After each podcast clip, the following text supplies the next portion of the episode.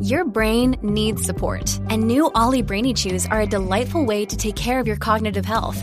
Made with scientifically backed ingredients like Thai ginger, L-theanine, and caffeine, Brainy Chews support healthy brain function and help you find your focus, stay chill, or get energized. Be kind to your mind and get these nootropic chews at olly.com. That's O L L Y.com. These statements have not been evaluated by the Food and Drug Administration. This product is not intended to diagnose, treat, cure, or prevent any disease.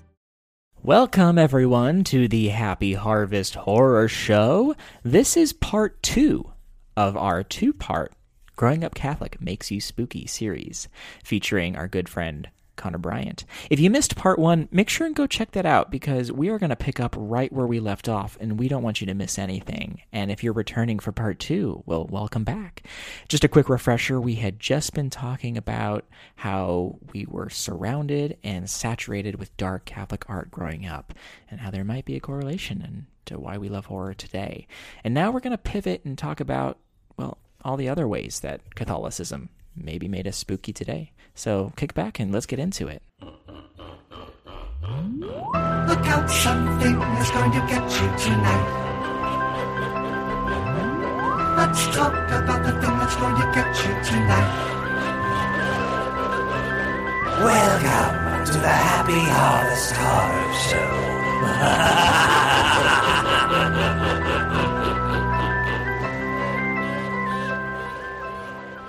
not even just the art itself it's always constantly reminding you that you're going to die kid one day you're gonna you're really gonna kick the bucket. And my whole childhood just spent like that. We would have theology in class every you know week. Uh, we would have mass on fridays. We would go to church on sunday. Like catholicism was my life you know growing up. And so much of it is about preparing yourself for the next life and that your body doesn't matter. It's just a vessel really for sin that you need that you need to shed one day so then you can ascend into heaven. And so all growing up i'm i'm already being fed this like danse macabre of imagery, you know, that right.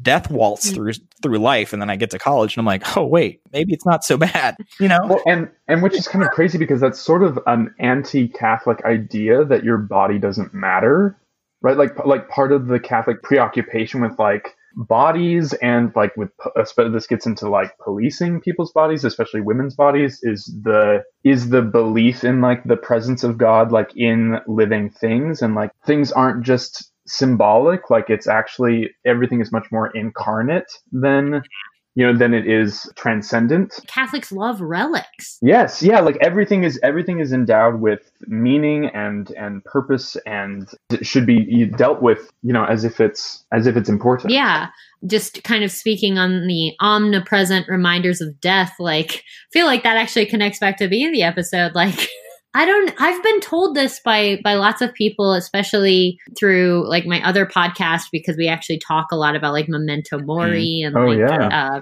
death and stuff. I have been told by a lot of people that just the way I talk about death makes them feel a lot more comfortable with death. And that's a really nice thing to hear, yeah. don't get me wrong. That's an incredibly nice thing to hear, but it's just very natural to me uh, because I think I just grew up with this very omnipresent, like, oh, you're gonna die. Yeah. yeah. I came to terms with that at an incredibly young age. I have another personal story. I remember being six or seven and i there was one time i was like hanging out with my little cousin who was two years younger than me and she wasn't catholic because this was a cousin on my mom's side i was just like hanging out with my little cousin i'm like seven years old. And my cousin didn't understand that she was going to die. Uh, oh, no. And I, I, I felt the need to explain that. Oh my God. I love that. Listen, kid. oh, As you're smoking a cigarette. yeah. Let me tell you. I was just very much like, hold on a minute. You need to understand this. I mean, we talk about like how things were like kind of dark and like maybe it wasn't technically appropriate but also i'm not going to say that we weren't better off for facing those things earlier.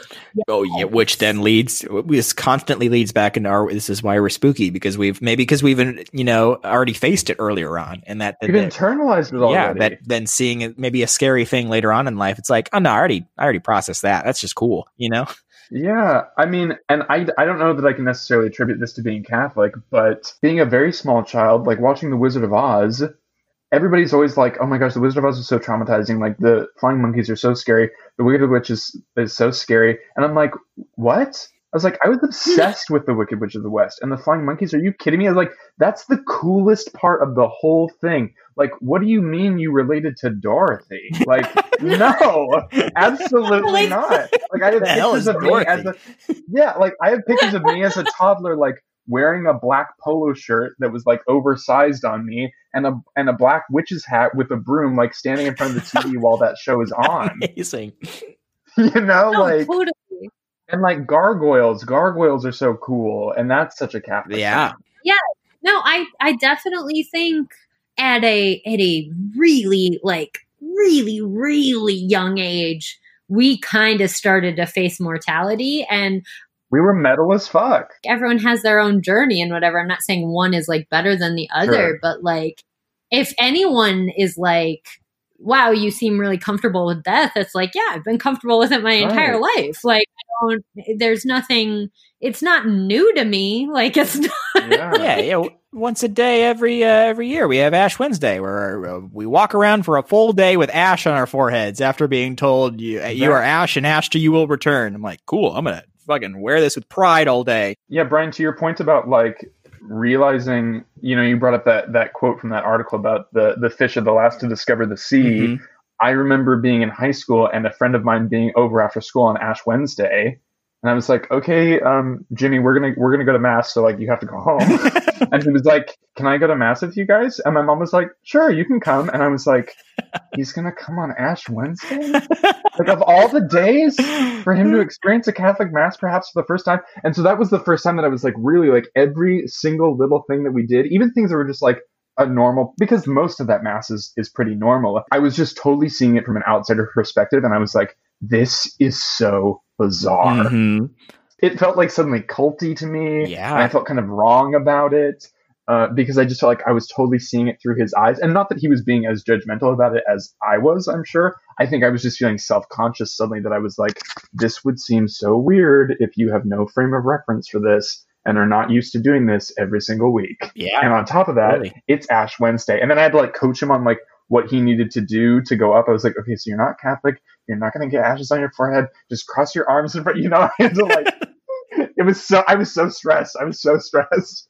I I mean, I remember being as a kid and watching people go up and crossing their arms. I'm like, whoa, what's wrong with you? Do you not believe it? You know, like there, there was a, there, Right. looking back, like that was a real culty thing that I, I had this real judgment of being like, why did you cross your arms? Why are you Yes. even here? You know? Yeah. yeah. Yeah. Ash Wednesday. I feel like like that was actually when prepping for this episode, the first thing that came to my mind. Like, why does Mm. Catholicism make you spooky? Is like fucking Ash, Wednesday. dude.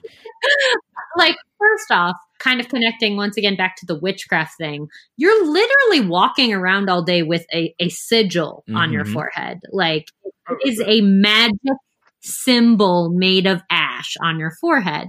Not only that, but that symbol represents a very uh, brutal murder of someone. Right. like like the cross represents death, not only death, but but the murder of you know our our Messiah. Like Right. it represents the murder of someone, and so you're walking around all day with a sigil made of ashes on your forehead. Brian, you mentioned literally it's literally one of my favorite quotes. I bring it up all the time. Like the from from Ash. Thou art dust, and unto dust thou shalt return. exactly. Yeah. Fucking metal, dude. I love Ash Wednesday. Ashes of return, man. Like it's like the whole thing. It's the su- circle of Yeah. life, right? And that part of Ash Wednesday, right? It was just like, oh yeah, yeah, that makes sense. Yeah. Um, and not only that we are going to die one day it's it's it's peppered into so many songs so many christian rock songs everything but that you do not know the hour or the day that like you always have to be ready because uh, watch your back uh, you know it's going to get you you know I think, think about that all the it, time. it also, I think, speaks to the beauty of it too, though, because there is this like, it is dark, obviously, but also like to me, the concept of like.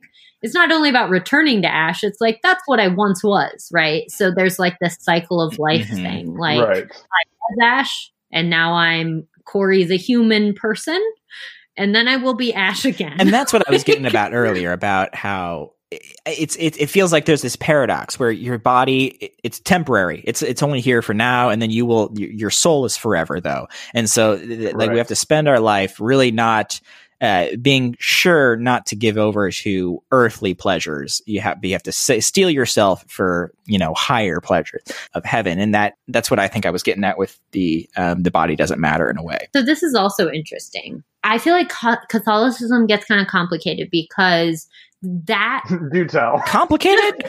no, dude, it's pretty straightforward. it's very clear. It's very clear. Um, no, because that is definitely part of it. That is definitely part of what was preached, at least in my Catholic upbringing. And it is real. But also, like, Catholicism is like Catholics are not Puritans. No. Like Catholics in general like to have a good time. They like to drink uh, a lot of the time.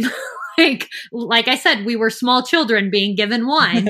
like Catholicism is also built on decadence. It's built on these beautiful mm-hmm. churches full of beautiful art and and stained glass and like all of these things. And so there is this element of yeah, you got to kind of watch yourself because like you want to go to heaven and whatever, but like also Catholicism does not align with the puritanical like starve yourself of pleasures. Yeah, even though they say they do, I feel like this is oh my gosh, it's it's how many contradictions can you find in the Bible for for one thousand? Right. Yeah, yeah, because you have these grandiose churches, but then we're singing songs like "Blessed are the meek at heart" and, and "Forever the poor," and we always give to them. And also, here's this great big fucking building we got, and we spent all our money into it. Let's drink from golden chalices, but just remember that the blessed are the meek, and, and the, you know, it's it's this like that's what really kind of drove me out when I was in high school. That I'm like, guys, you got to stick to one thing because you are t- you are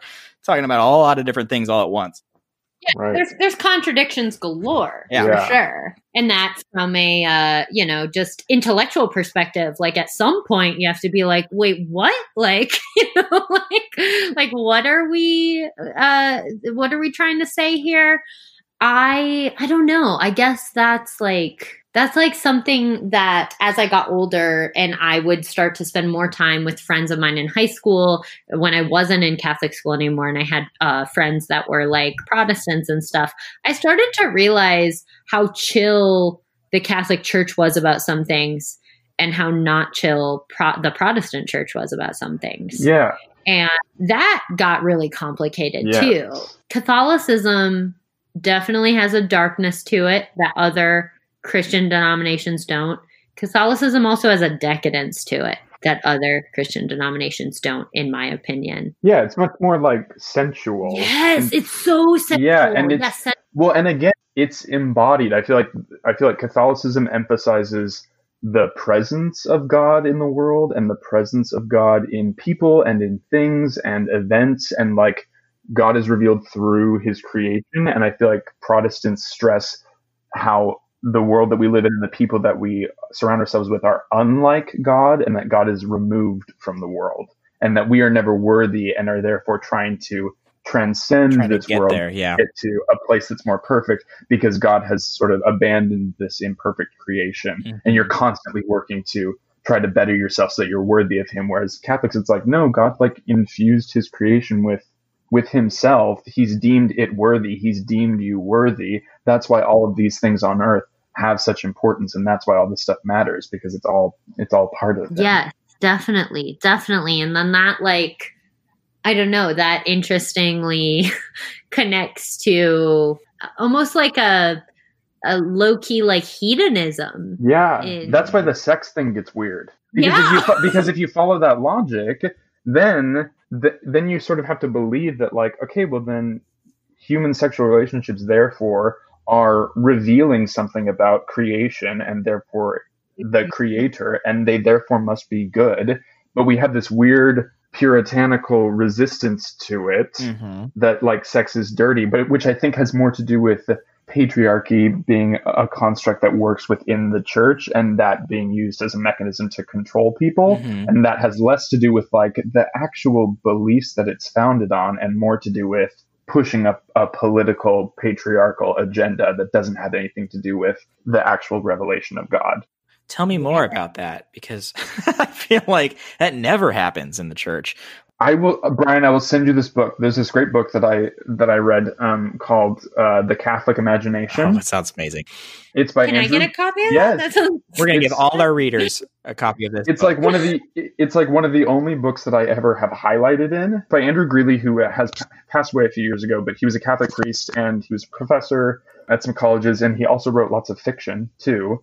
But it's just about how the sort of like how growing up Catholic informs your imagination and Mhm. informs your belief system. And actually, they used at the Met Gala when it was Heavenly Bodies, right? That Oh. exhibit. it was so cool. Yeah. So they they use a quote. They use a quote from from the introduction of the book. It's the first. It's the first paragraph of the book. It was like splashed on the wall at the beginning of the exhibit, and the quote was. Um, Catholics live in an enchanted world, a world of statues and holy water, stained glass windows and votive candles, saints and religious medals, rosary beads and holy pictures. But these Catholic paraphernalia are merely hints of a deeper and more pervasive religious sensibility which inclines Catholics to see the holy lurking in creation. As Catholics, we find our houses and our world haunted by a sense that the objects, events, and persons of daily life are revelations of grace. I love That's so that. good. So It's the fact that this book is written by a Catholic priest, and then he's really like the the chapter that deals about sex is called Sacred Desire, hmm and the picture for the the picture at the chapter heading is um, of Bernini's uh, Saint Teresa in Divine Ecstasy. So it looks like Saint Teresa is like having an orgasm, Right, right. in this marble sculpture by Bernini, and it, it's oh my gosh, it's so good. And, but he just talks about that sort of contradiction, like okay, based on what we believe as Catholics, we should therefore have this attitude towards sex and sexuality, and yet and we don't. yet. That's no, fascinating. Totally. And I think there is a weird. There's just a weird mixture of Catholicism meets early American puritanical Yeah. values. I think they meet each other somewhere. when they should be so opposed. Yeah, and that's and that's kind of speaking to more Brian what you were talking about the like Catholic guilt and like the these more complicated ideas of feeling bad about, you know, just earthly pleasures mm-hmm. or bodily desires and things like that. But in a lot of ways, I think Catholicism really indulges in those things. And it has just, in our experience as the three of us, I think it's also important to say not only did we grow up Catholic, we grew up we grew up Catholic in the United States. Yes. All with connections to the Midwest United States. Yes. Yeah. Means something Yes. you know, there is something about this area that Protestant work ethic is is sewn into everything, and Protestant ethics are sewn into. I think probably even our Catholicism. You know, Totally. so like In ways that we don't even realize. exactly. So I think.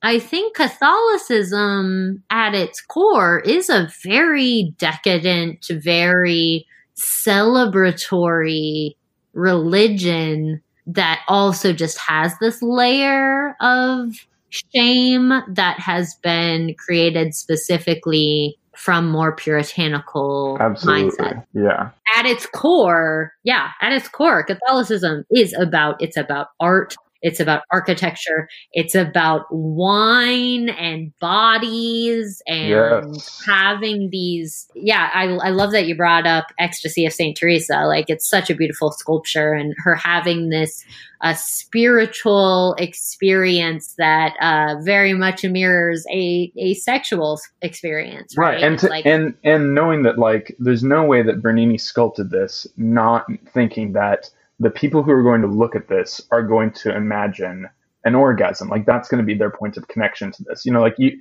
to believe that he doesn't know what he's doing is naive. Mhm. Yeah, exactly, exactly. No, he he knew exactly what he was doing, one hundred percent. And yeah, there there is this great contradiction, right? There is definitely this great contradiction in Catholicism of uh, bringing all these things to the forefront and basically bringing all these thoughts and ideas and images into our minds at incredibly young ages and then also like telling us that certain aspects of them are wrong or that we should feel shame about Well, them. yeah, not even to some. I think a lot. I mean, just just the idea of sin and how pervasive it is in so many things in so many areas of your life that you're even at a young age, we're we're told to then often more often the better, but to confess all of these what we were told are hmm. sins Oh, to this sure. strange man at a at a church. You know, you just have to like suddenly become super vulnerable to this unknown person in a way, and basically list all the ways that you've been bad. You know, and that you're always basically kind of keeping a log in your head and uh, evaluating yourself all the time and like am i am i living the best life? Am i you know am i on the right path? Am i on the righteous you know journey? And it's so at odds with the decadent like what you're saying all these different beautiful imagery in this grandiose place that almost shames you for enjoying it in its fullest you know humanly bodily way if that makes sense I Yeah. I will say that the most I guess if I had to categorize any of my Catholic upbringing as traumatic, the traumatic experiences would have been in confession, Mhm. and at the time they seemed full of catharsis. And I'm not saying that that catharsis wasn't real, but le- leading up to it, there was such a degree of trepidation. It was like the most stressful thing of all time. It was like worse than going to the doctor knowing that you were going to get a shot or a vaccine. And like that sort of like huge emotional stress on like someone who like you really haven't probably done anything. Like I wasn't killing anybody, No. but whatever it was that I felt guilty about suddenly all had this sort of crushing weight that it probably did not deserve. And then to then have that lifted off of you felt so amazing. But looking back, I'm thinking, should I have even felt crushed under that weight to begin with? No, and I think that that even that the ritual of going to confession, there's shame built into it too, with with the confessional booth that you can sit and really Right. have this level of animosity that you're behind a screen because there's Which I never did though. I never did either because there's a there was a, Yeah. this other level of you have to you have to face what you're doing instead of hide behind your shame. You know, like but it Yeah. they definitely always had that avenue available to you if you wanted to hide. You know, Yeah. and yeah, like the whole thing I think was pretty destructive in a lot of ways. Yeah. completely agree with everything you both said because I definitely, I definitely had that same like fear uh, leading up to reconciliation that like led to shame, and it it, it was a whole thing. Which and I led to the dark side, and now you're a Sith Lord. I, I definitely think there is a, a trauma there, and um, so I I totally agree. I'm also just going to kind of add something that I have come to recognize about reconciliation as an adult Mhm. that I do respect about that sacrament and that experience. The way it was built up, especially, especially I think for us, whatever in the '90s, it was just like the way it was. It was like it was scary. It was Yeah. scary to have to go and tell someone what you done done wrong. I swear, every time I went to reconciliation, I just told them that like I lied to my parents because like that was something I was like I was pretty Mhm. sure I had done. You know, like all kids lie to their parents. I almost wish I had made shit up. had to like you had to come up with something. You knew you had done something wrong but you didn't really know what so you'd like come up with something. And yeah there's a weird trauma and a shame with that. But as an adult and looking back on reconciliation i likewise think there is something beautiful Oh, about the the concept of i can i can take this moment i can sit down I can say some things that maybe I did wrong and then I can, you know, be given a penance or whatever, and I can take a few moments to say some words, say a prayer, sit and experience God, and then I can be forgiven of everything. And that aspect I think is very beautiful because there is because that was something about reconciliation too was like you weren't expected to remember everything you did wrong. You were just expected to remember like to to say what you could remember and then after the whole sacrament you were forgiven and you could you could be free of it and yeah, it wasn't punitive. It, it's meant to release you. exactly so if there's more focus placed on this idea of i take this moment and and i i take it as a moment of like penance or whatever and after it i am free that i think is incredibly beautiful Yeah, I would enjoy it much more now as an adult. I would get much more out of it Yeah. now. right i think i would Because too. also things that I felt bad about as a child or even as a teenager, I'd be like, okay, that's not really sinful. You just felt guilty doing that. Yeah, totally. So it's also, yeah, I, I think maybe that's something I think we probably all shared is like all of these things are being thrust upon us as small children in ways that, you know, we weren't able to fully appreciate or understand Right. or so it was kind of traumatizing. if I can steer us back a little bit to the spooky nature of Yes. things. So, in thinking about Catholicism and in thinking about the way that it emphasizes the presence of God in the world that we live in, Mhm. um, you know, in the objects that we encounter, in the in the people, and in the things, it also then begs the question: How present is the devil in the world? And I feel like that Such a big it's such a big question. present, yeah. And I don't know how much the two of you thought about the devil growing up. I certainly was like, why don't we talk about him more? I was I was upset. I was upset really that I was like, why is it only during Lent that we talk, you know, we have the story of Jesus in the desert being tempted by the devil. I was like, he should be a bigger character in this book, you know? like he seems like a big deal and he doesn't show up very much. Right. but then obviously it's it's a great it's a great you know archetype for horror and we'll never get tired of it. And i certainly will never get tired of it. But yeah i just wonder about like the eminence of the devil in the world. Yeah, I mean he's he's kind of the personification of sin, you know, that he's he's the tempter, the the orchestrator of all end times, you know, that's that's coming and that you always have to be you keep an eye out for them. yeah And it's so funny that because it's all this imagery also of you know death and macabre, but there's so much imagery of hell too in Catholic art. And I, I mean, just even looking back, Yes. and it's not new. I mean, like, going back to the Middle Ages with the morality plays and, and like the Passion plays, they would put on actual big hell mouths. They would make it, it was like a, a feat of stage management, you know, like carpentry that they would make a big mechanism of a hell mouth and they'd have, you know, little devils run around and scare people. And just to see it happen to be amazing. But- i'd love to go back in time and watch one of yeah, those but, but the idea was it was meant to scare people, and then scaring leads to believing that there's something scary, leads to got to safeguard yourself. right Exactly what happened after The Exorcist came out probably scared a lot of people to go back to church, you know. right But you know, jokes on them. I'm into that shit.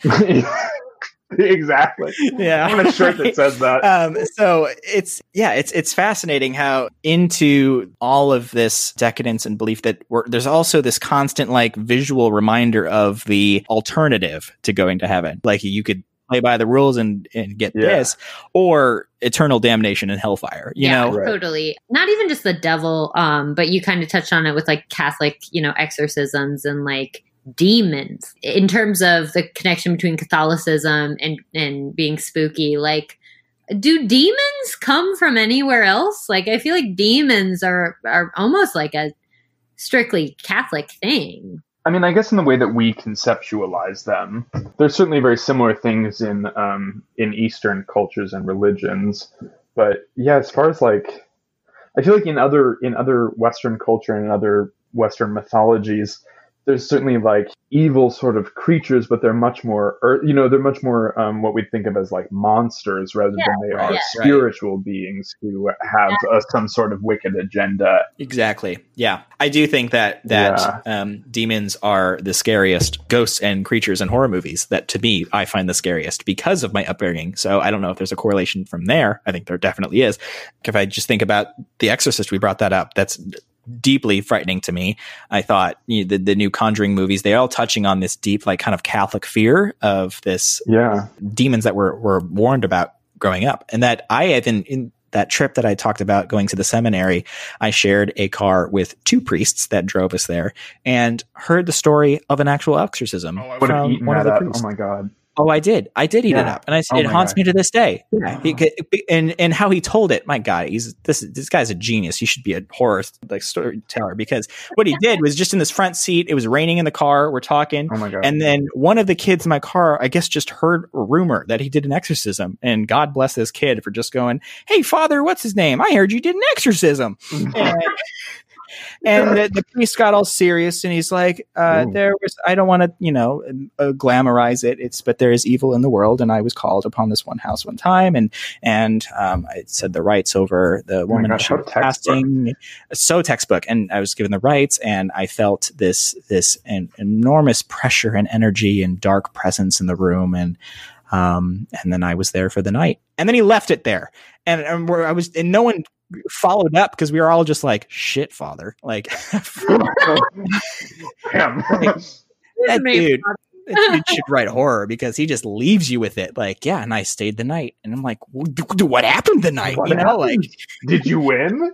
you are leaving out the juicy details, Yeah, father. For real. I can't really speak to, you know, I can't speak to other people's experience on this with like demons and the devil Yeah. and all of I think the devil is an incredibly powerful symbol that Mhm. is present in a lot of ideologies, including Catholicism. And uh, I think symbols are unbelievably powerful. I think they can manifest into reality depending on how much you believe in them and what you believe. I think this also speaks to going back earlier in the episode how I always towed that line of like, uh, I'm Catholic, but I also live a very secular life. I never really believed in the devil. Yeah. Even when I was little, I never really believed in the devil. I, I never believed, I never believed in hell. I never believed that people were going there. Oh man, I definitely did. Oh man, Yeah. I'm still kind of spooked about it. I'm like, what if I'm wrong here? You know, like I'm taking a big gamble with my life here.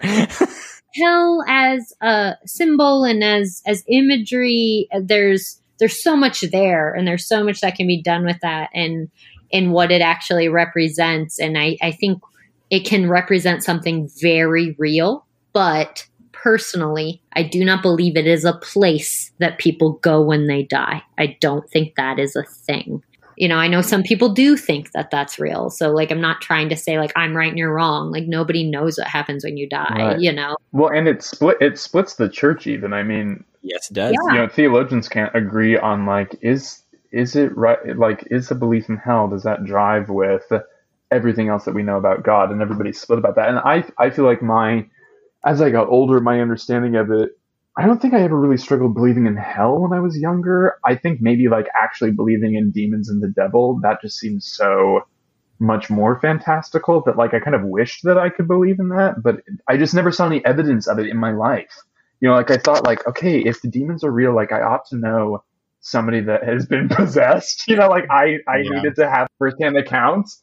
But I feel like as I got older, my conception of hell became much more subtle, and I just kind of thought, if hell exists, then all it can be is just an absence of God and a disconnect from any Yes. any source of hope or light or the people that you love. Yes. And I was like, and I don't know if that's a place or if that's like a state of being, but like whatever it is, is like it's just a total absence. And I think part of what endeared, I was gonna say endeared me to the devil, which is sounds awful, but I'm not gonna say that that's not true. The, the sort of romantic idea of like, okay, it, even if we just thought of the devil as a character, whether a character or a being that actually exists, the idea of, of being somebody who has lived within the presence of God, like has actually been within the presence of God, God and been favored by God, and then to be removed from that and to have to live an existence removed from that has just always felt so sad to me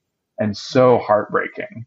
And so I feel like I've always kind of have a soft spot for Satan because I'm just like, you have known the greatest of good and you threw that away and now you and now you you never could have imagined what your existence would be like outside of that and now that's all you have And it's also representative of understanding the wholeness of existence, right? right You have you know the ultimate good and you you also know the the opposite. You recognize all of these layers and all of these these pieces of existence and yeah, no, I totally Yeah. feel that. and and in a, and in a way that is sort of like I guess humanizes the devil, but also doesn't explain his doesn't excuse his behavior. It's like if I believed that that was now beyond, I could never hope to attain that again.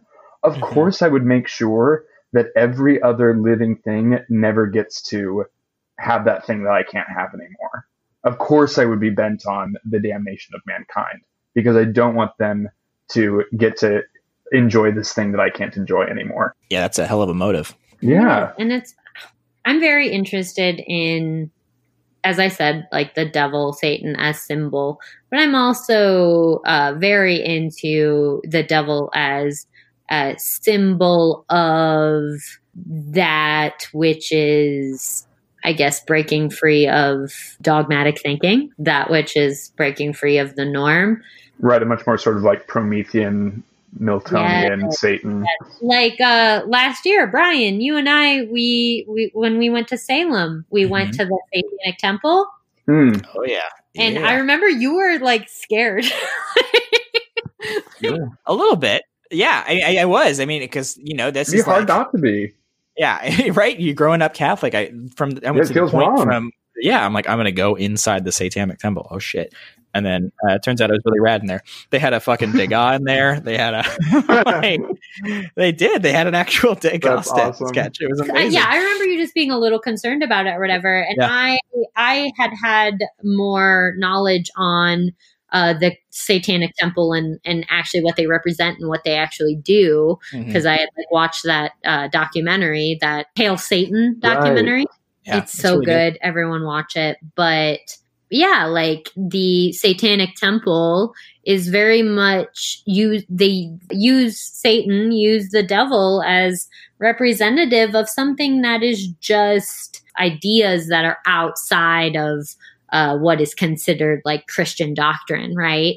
So Right. they're, Yeah. you know, no one who's a part of the Satanic Temple is out here trying to like murder people or do anything violent or awful. They're just like, hey, there's more than one way to live your life. Like, Right.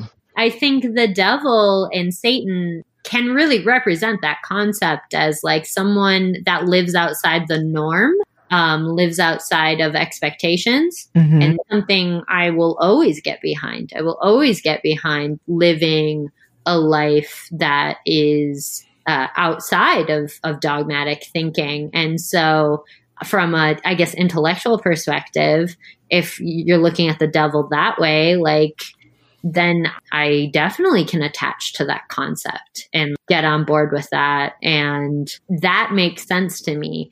Now, I do also understand that there are people that think the devil is like an actual being that like can affect people and like make people do awful things. I'm I'm not here to say that you're wrong or anything, but that's just not how I see it. But that concept in and of itself the idea of the devil being, you know, being able to affect human beings and cause them to do horrible things is definitely terrifying. Like, Hmm. definitely. Yeah, I I think what's I think what's more I was it's so funny. I was talking to um, a friend about this today because we were talking about cults. Actually, she's watching that show, The Vow, on on HBO. I thought you know, and we were talking about how you know cult leaders prey on people. You know, and it's always when you're in a vulnerable state and you're looking for a sign and you're looking for an answer, you're looking for something to solve. You know, something that's going wrong in your life. Sort of constantly thinking about the idea of selling your soul to the devil. I just always think it Hmm. that that has to come to you in a moment of just abject vulnerability and it's never going to be in a sort of like mustache twirling like um Yes. you know evil sort of way it, it's going to sound beautiful and it's going to sound like this is the greatest thing that's ever going to happen to you. And you know only good things can happen from here. And there's no there's no negative thing to it. And like look you've been waiting for a sign all your life. And like if this if me offering you this is not a sign then i don't know what else you're waiting for. And if you say no to this now, you're going to think back on this moment, you know, years from now or tomorrow or whatever, when you're miserable again, and you're going to think, why did I never take the opportunity to make my life better? And then you're going to think back to when I offered you this, and you're going to go, mm-hmm. damn, actually, it did, you know, it, it- that did come to me. And I said Yep. no. I'm so glad you brought up the vow because when we started this conversation about the devil, I was like, I don't believe in the devil, but if there is a devil, it's fucking Keith Raniere. Yeah. Fuck that guy. Yeah. Gotta be how he works. Like his, like you brought up a while ago, just this idea of like maybe not the devil being like a thing, but maybe like the absence of something, like an Mhm. absence of connection to God.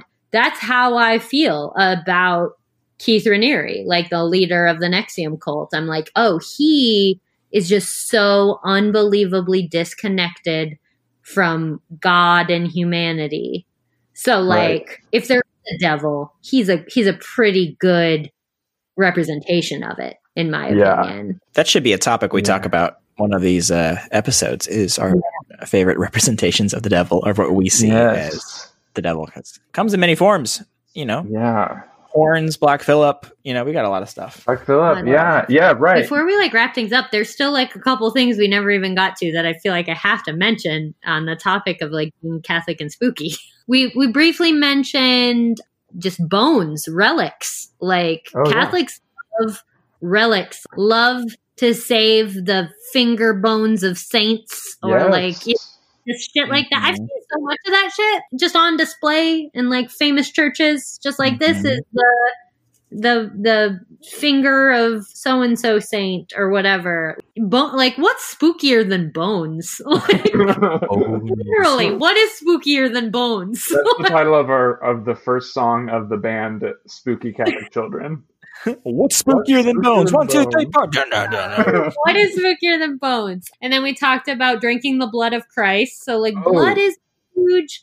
Um, not just drinking blood, but like crying blood is a thing. yes, yeah. Stigmata. Blood, yes. You're, you're witnessing the you're you're embodying the wounds of Christ. Yeah. Well, in drinking blood, I know we didn't mention vampires yet, but just to plug vampires for a second, Always Yeah. have to. if Catholic theology is correct, then vampires ought to be able to drink consecrated wine at mass and have that count as blood.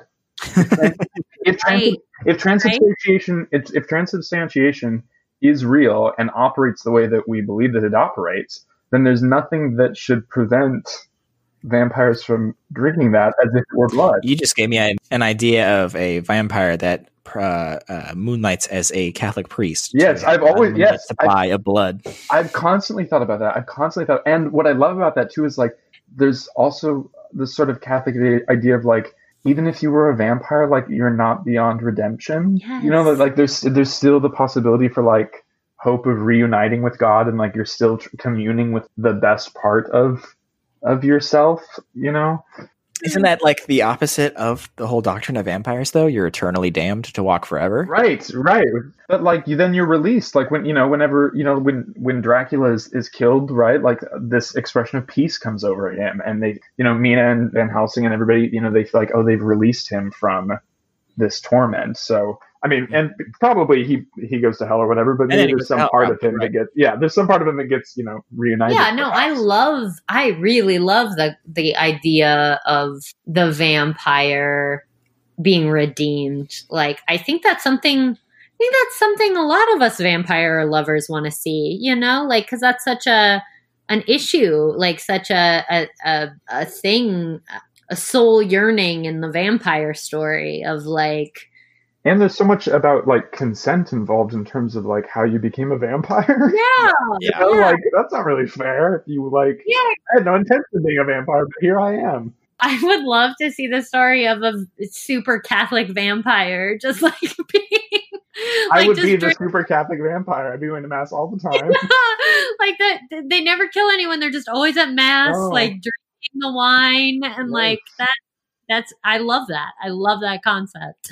But no, I definitely in, in the subject of blood, I've also been sipping red wine this evening. Same. I also had a candle. Yeah. Yeah, I, I, I immediately it's like vampires. Like obviously, like who else drinks blood? Catholics and vampires. Like that's Catholics and vampires. that's who drinks blood. Um, so like there's that. Yeah, the stigmata, which there is a movie from the '90s called Stigmata. yes. Oh yeah. So Oh, yeah. good. Um, but the stigma Yes. is just horrifying.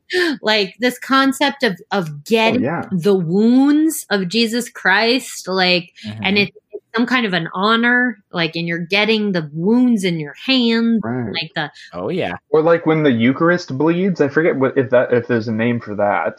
I don't know. But I feel like I feel like maybe like Padre Pio, who had stigmata, Mhm. also like performed mass where like in consecrating the host, like the host was reported to have like started bleeding. Whoa. blood. Yeah, which like what the hell is that about? Again, blood, more more blood, more blood. yeah, lots of blood. Um, yeah, like I said, definitely stories of like crying blood. Um, we've talked a lot about the Eucharist, which is is ten thousand percent ritualized cannibalism. That's what that is. Yeah. Well. And right. Yep. like to pretend it's not, but that's what that is. no, no, it's it's it's bread, but it's also the body, right? So it's cannibalism. No, it's bread. No, yeah, but it's the body, Again, right? so No, it's metal. cannibalism. No, it's bread. oh, oh, so it's a human, so it's cannibalism. No. no, It's dead. what don't you get about this? Demons, Catholic exorcisms, undeniably horrifying. Mhm. Eternal damnation and hellfire. Uh, That's big bummer. the Yeah. whole thing. I also have on here stained glass. Stained glass is creepy. yeah, it's uncanny. It's okay. Yeah, it's uh, it's, it's kind of beautiful. It's beautiful. I love stained glass. I yeah. adore stained glass. It's also creepy. Like it's both, right? Yep. I think that's also Right. thing I wanted to mention too is all of this we're talking about how creepy Catholicism and, and stuff is and like why growing up Catholic makes you spooky. That's not a bad thing. No, I wouldn't trade it for the Oh, world. hell yeah, I love my spooky life. A thread on some website while I was researching, and it was like the question on the discussion thread was, What are some creepy facts about Catholicism? And then everyone on the discussion it turned into a like why Catholicism is right and why it's wrong. Like people brought up like, you know, fucked up shit about priests, which we're not gonna get into.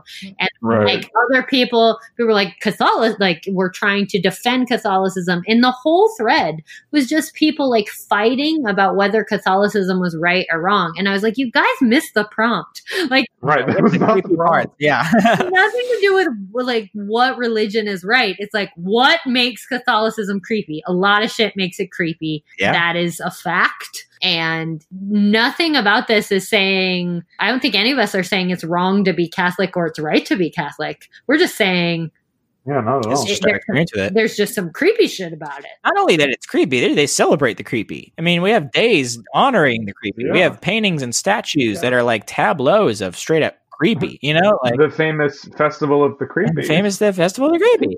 You know that like we've we've merged All Souls Day and Halloween basically. That they Right. you know that the observance of death is is saturated all throughout it, and not just death, like like really uh, theatrical tableaus of death. I mean, you Yeah. have all the deaths of all the saints. You have you know John the Baptist had his head he was beheaded and his head was served on a Right. platter. You had uh, Saint Joan of Arc burned at the you know these aren't like oh yeah, and then they died of old age. You know, loving Jesus. You know, it's like no, these guys like we celebrate the the the, the worse you died, the better martyr you were. You know, One hundred percent. So yeah, ultimately coming from three people who grew up Catholic, like we celebrate the creepy that comes from Catholicism in every way. Like I love how creepy Catholicism is.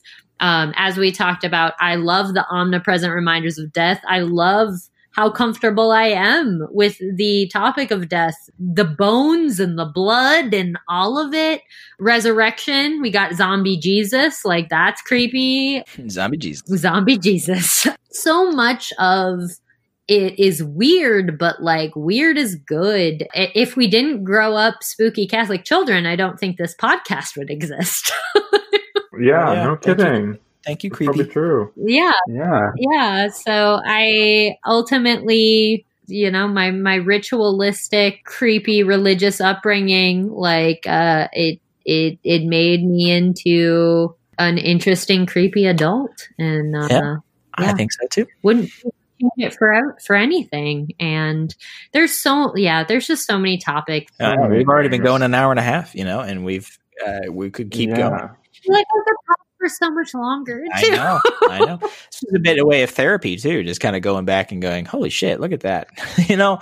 So I'm glad we got together and talked about it. yeah i think that's um that's a good thing to kind of like round it out on is also like when this is um part of your your upbringing as a small child as like a four and five year old like you don't realize any of this is weird until you become an adult it took me a long Right. time to realize any of this was weird or creepy or We're unusual still unpacking You know? Yeah, yeah, Yeah. definitely. I forgot to bring this up when we were on the subject of um, demons and demonic possession. There's that movie that I don't know what the state of it is, and maybe Brian, you can tell me. But um, Saint Maud. Oh yeah, yeah. That is coming out this year. It's supposed to come out this year. A twenty four movie about this uh, young woman who basically highlight like to a fanatical degree, believes that she is a vessel, I guess, for Christ, and uh, it will go through a lot of the, I guess, flagellations that will come with it. Um, I, I don't know too much more other than a really dope trailer.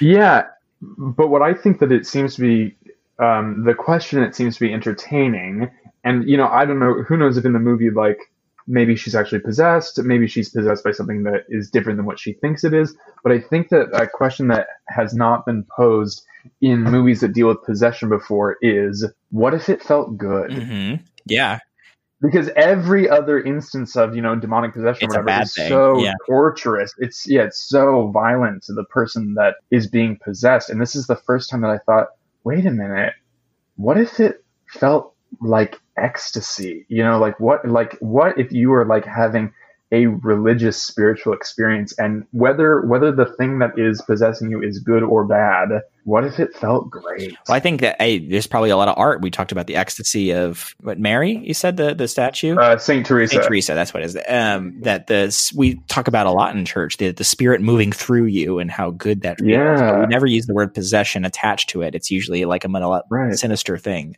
Well, and and I I would think if I were the devil or if I were a demon and I were possessing someone, I would want them to take it as something good Yeah, for as long as you know, r- regardless of what my agenda was going to be. Like that just seems like the easier way to do it. Like if you're being tortured, like then it's obvious that something wrong is going on with you. right. But better to have it masquerade as like some sort of beautiful experience, Have you tried this shit? This is great. right? I think you also just like pointed to something that is really important to consider in terms of spiritual experiences is like, yeah, what what, what if there isn't a difference between having some kind of a demonic possession and also having some kind of an angelic experience, right? Like Right. That's another thing I think with like spiritual experiences and stuff. Like, if you go into just the history of uh, having experiences with angels, it's Right. I was gonna say we haven't even talked about angels yet. Yeah, we haven't even mentioned angels. Guardian angels, none of that. We yeah. They're like horrifying. Yeah. like yeah. really weird and really creepy and like having an experience being visited by an angel is not like it's not a happy chill time it's an intense experience Yeah, everyone in the Bible who like witnesses an angel is spooked. All Yeah. the the first thing the angels always say is like, "Do not be afraid." Like they know, like I'm scary. Like every single time they, before even introducing themselves, they're just like, "Hold on, calm down, Take a breath. get a new, I get know. a new pair of pants." This is I a will lot. Like, i have a million eyes this is scary which then like you think, okay, if if angels are that freaky, and they're still with God, like, can you imagine being thrown out of heaven? Like, what are you? What are you now? Like, how much more terrifying does that make demons? and i think it speaks to the interesting nuance of it all is like well if having an angelic experience is uh, supposed to be overwhelming and kind of terrifying why is that so much different than having a demonic experience you know? So it's like wait are these forces working together? Is this is is there more nuance at play here? Because yeah like because an- a- angelic experiences uh, both historically and contemporarily. Like i've heard stories of people that you know say they've had angelic experiences in present day. It's not chill. It is not something that like that you would describe as just lovely like it's it's a very intense thing so Yeah, and like also sort of like vaguely erotic. yes Like there's something sort of sexual about it.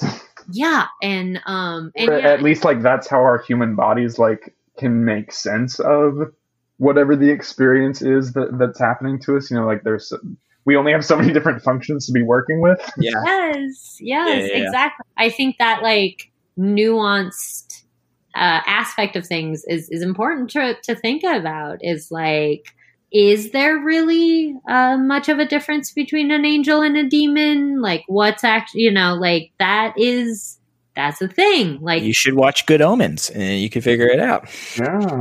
yeah, because angels angels tend to have like a million eyes and like mul- wings and like Yeah. they're not the cute little chubby babies that art tends to Cherubs. portray them as. Right.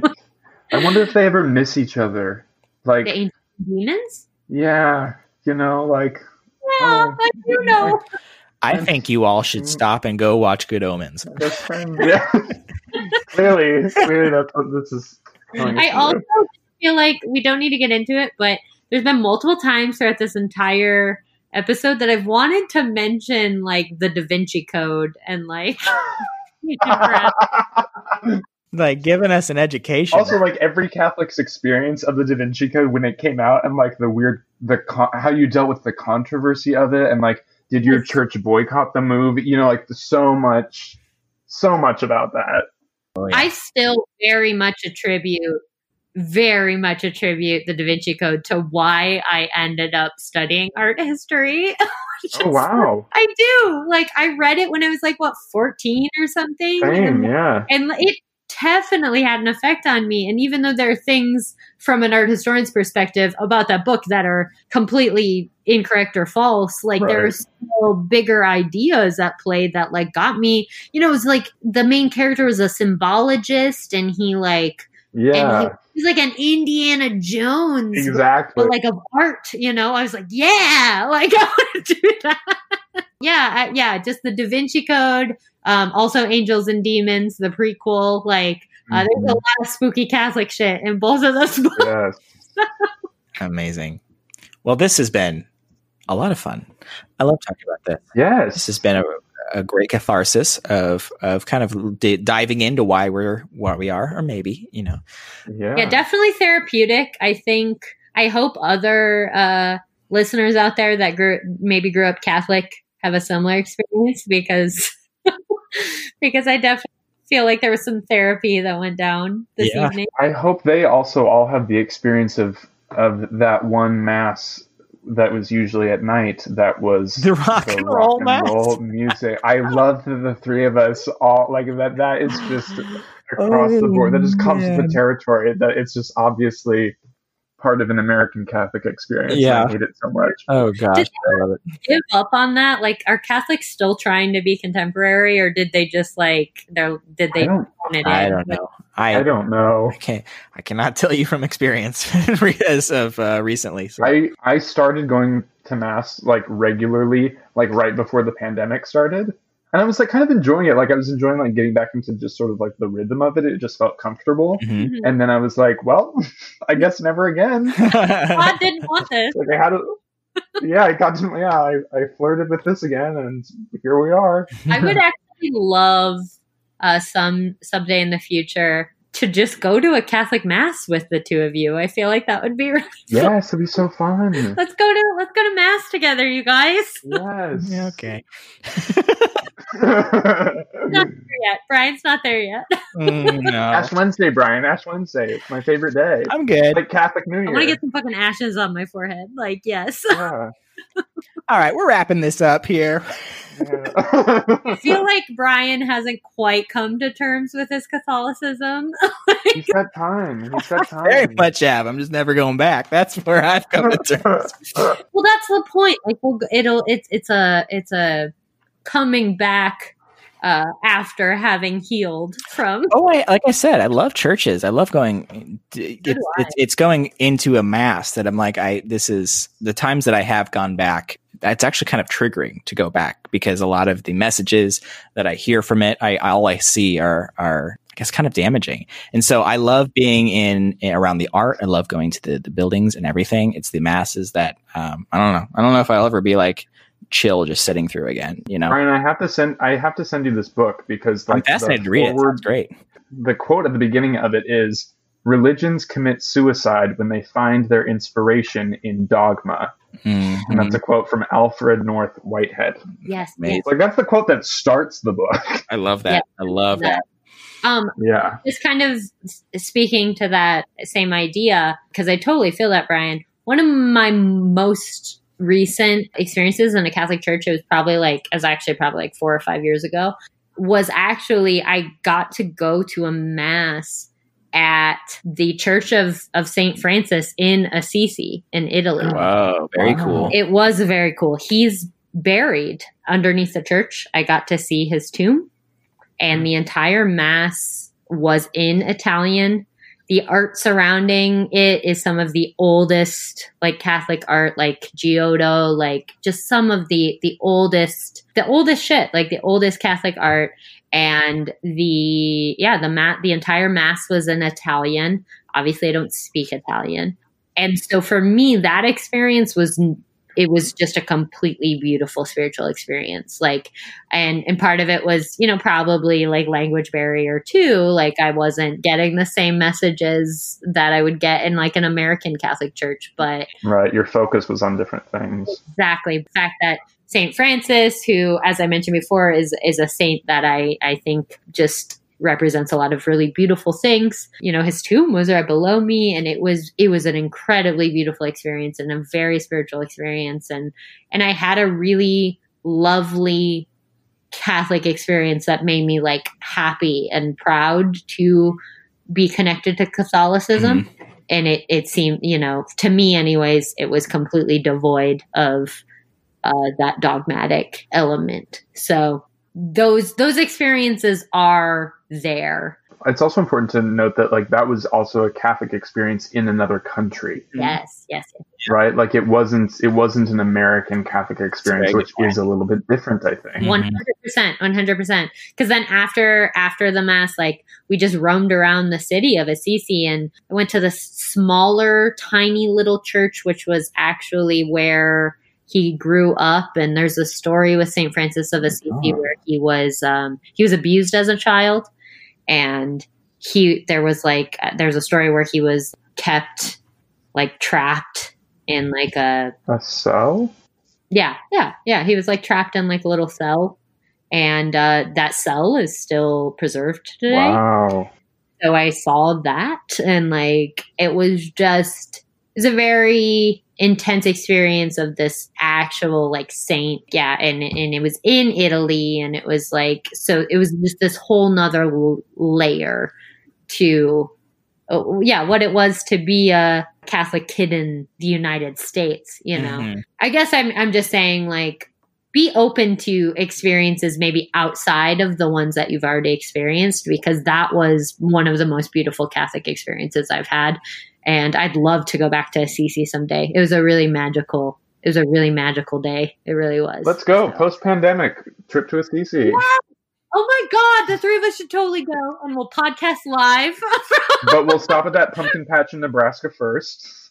And you guys can just leave me there. Okay. On our Thank way you. to or, or maybe we have to hit it on the way back. That's how we get Brian to go to Assisi with us. Like, just come on. We're gonna. I bet there's so much else way to see in back. Assisi that I would love, love to do. Great, We're gonna go to a pumpkin patch in Assisi. and by that I mean a gelateria that has pumpkin flavored gelato. so that was another now i'm like getting i'm getting super like nostalgic so another thing in assisi that night like we went to sleep in our little it, like hotel hostel and at night there was like a catholic choir of like priests Oh, singing as we went to bed from like miles away nice. and we could just like hear them it was like really it was it was cool it was like oh, I hate living in America. yeah, it was just it was unlike anything you'd experience, yeah, in in Midwest America, that's for sure. So Yeah, they don't play guitars at their masses. No tambourine. they get the choir of priests out there just like every night singing singing the creepy Catholic because that's another thing. We didn't even mention that, the creepy Catholic music. Oh, we definitely did. We talked about how uh, you know uh, uh, you are gonna. You never know the day the Lord will come. Let us rejoice and be glad. You know that like we're always talking about in, in the tambourine. Um, how excited That was we a are good rendition, Brian. Did you like that? Because all these songs are drilled in my head. That you know. I can tell. There's some neural pathways that have been carved. Definitely are. There definitely are. I guess I mean more, not even like the words. I mean more of like the oh, like the the creepy chants. Yeah, the music's very Yeah. beautiful. Yeah. the chants. Yeah. Like Yeah, we were just I I didn't even know what I was saying half the time. It's just like oh Which is a like- problem. I love singing in Latin. That's my favorite thing to do. Also, also Latin fundamentally creepy. They're like, come on, name a creepier language. It's literally Latin. a dead language. I know. Every time I hear Latin, I expect like a demon to pop up. Like I feel like that is just yeah. the demon's just like, you rang? Gloria in excelsis? What? Amazing. oh, Agnus my Dei? Here we are. I love it. Uh, Catholics be creepy. Catholics be creepy. Thanks for joining us. We will catch you next week for another fun topic. Thank you, Connor, for joining us this time. Thanks, Oh, I'm so happy to be here. I was We're going to have you back. Definitely. yes, please. Thanks, everybody. Thank you for all our supporters again. We really love you and appreciate you. And we will catch you next time. Bye.